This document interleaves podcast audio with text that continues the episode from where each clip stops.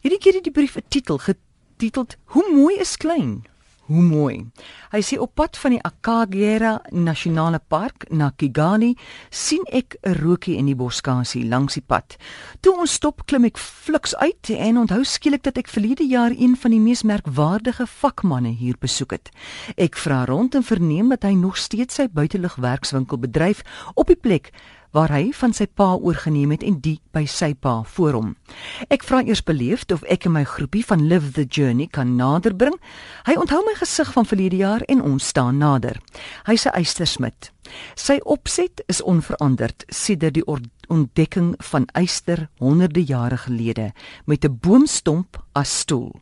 Sy dubbele blaasbalk gemaak van bokvelk Die koneksie tussen blaasbalk en houtskoolvuur van 'n netjiese uitgeholde boomtak en dan finaal die spuitstuk van bakkersklei. Met klein bewegings van sy hande pomp hy lug na die gloeiende kole en daar wit warm en sprankelend die rou smee eyster.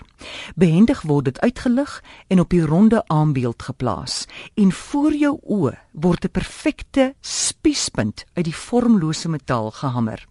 Op presies die regte tyd word die punt in water gedompel en met die tempering afgehandel word dit afgewerk met 'n fyl. Die smid maak op aanvraag skarniere, spykers, hooivirke, skoffels, skuiwers, alles wat 'n funksionele gemeenskap mag benodig. By ons lieflike tuiste teen die meer geld dieselfde sagte benadering tot besigheid. Tee uit die heuwels van die Virunga gebergtes, die sterk robusta koffie van die buurdorp, die soet mielies uit die lande om die Wildtuin. Geen plastiek insig. Die water in ons tente is in hervulbare glasbottels. Die glase gemaak van wynbottels wat in die restaurant verbruik word.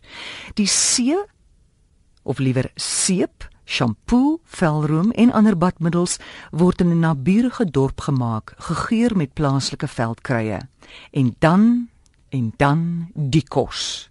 Tomaties, komkommers, soetmielies, aartappels en pampoen uit tuine wat nog nooit kunsmis of insekdoder gebruik het nie.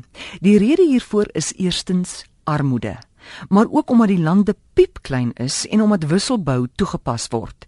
Daar's eenvoudig net nie genoeg tyd vir pes of plaag om pos te vat nie.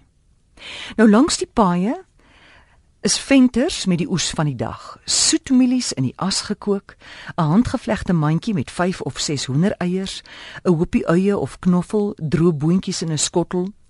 'n Besigheid kan beswaarlik kleiner, maar dit word gereguleer deur kopers wat die koper vertrou met pryse en bovenal met lojaliteit.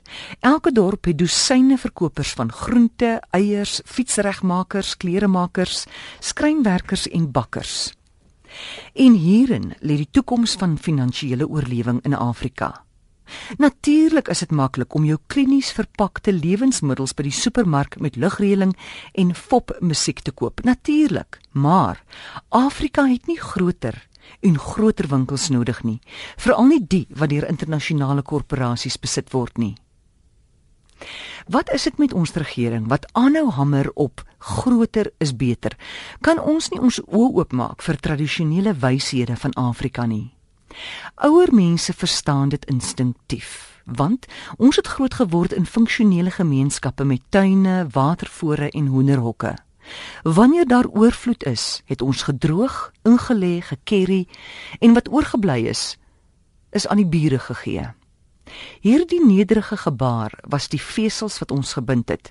En nou sit alles weg. Ons het nie produksietuine nie. Ons ry eindeloos na praalwinkels en maak ons ekologiese voetspoor onuitwisbaar.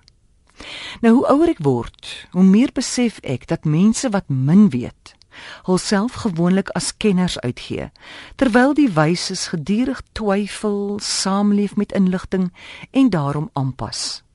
Kom ons reken of liewer erken rondborstig dat ons nie volledige of volkomme kennis beskik nie. Dat ons bereid is om tog by ander te leer en dat ons sal aanpas. Ons moet dit doen want die aarde se uurglas loop vinnig leeg